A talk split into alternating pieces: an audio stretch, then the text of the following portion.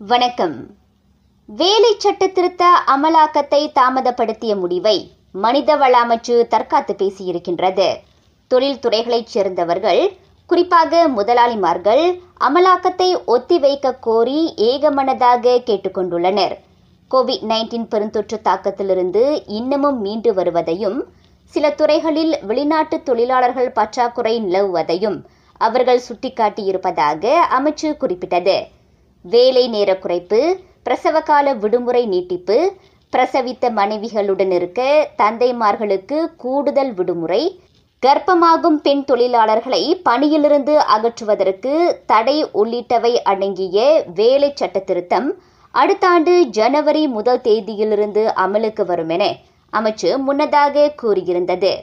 அடுத்த மாதம் தொடங்கி அது நடைமுறைக்கு வரும் என காத்திருந்த தொழிலாளர்களுக்கு அத்தகவல் ஏமாற்றம் அளித்துள்ளதாக மலேசிய தொழிற்சங்க காங்கிரஸ் அதிருப்தி வெளியிட்டிருந்தது குறிப்பிடத்தக்கது. அண்டை நாடான இந்தோனேசியாவிடமிருந்து அதிக கடன் வாங்கியிருப்பதாக கூறப்படுவதை நிதியமைச்சு மறுத்துள்ளது.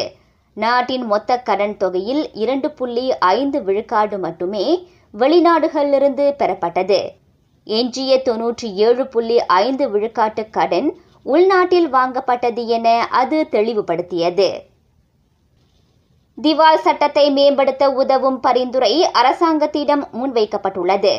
திவால் அடைந்தவர்கள் மூன்றாண்டுகளில் அதிலிருந்து மீள உதவும் நோக்கில் அப்பரிந்துரை சமர்ப்பிக்கப்பட்டுள்ளதாக பிரதமர் துறையின் நாடாளுமன்ற மற்றும் சட்ட விவகாரங்களுக்கான அமைச்சர் தெரிவித்தார். நேற்று தொடர்ச்சியாக இரண்டாவது நாளாக புதிதாக பதிவான கோவிட் நைன்டீன் சம்பவங்களின் எண்ணிக்கை மூவாயிரத்தை தாண்டியிருந்தது.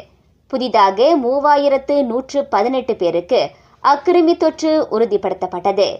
மூவாயிரத்து முன்னூறுக்கும் அதிகமானோர் மீண்டு குணமடைந்த வேளை மேலும் ஆறு மரணங்கள் பதிவாகின.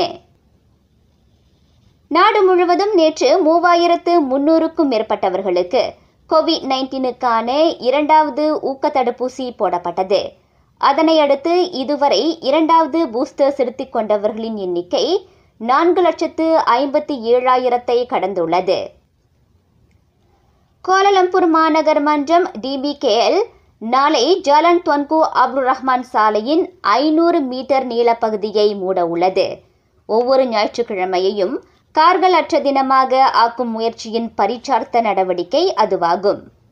செய்திகள் நிறைவடைகின்றன. நான் சுகந்தமலர் முனியாண்டி வணக்கம்.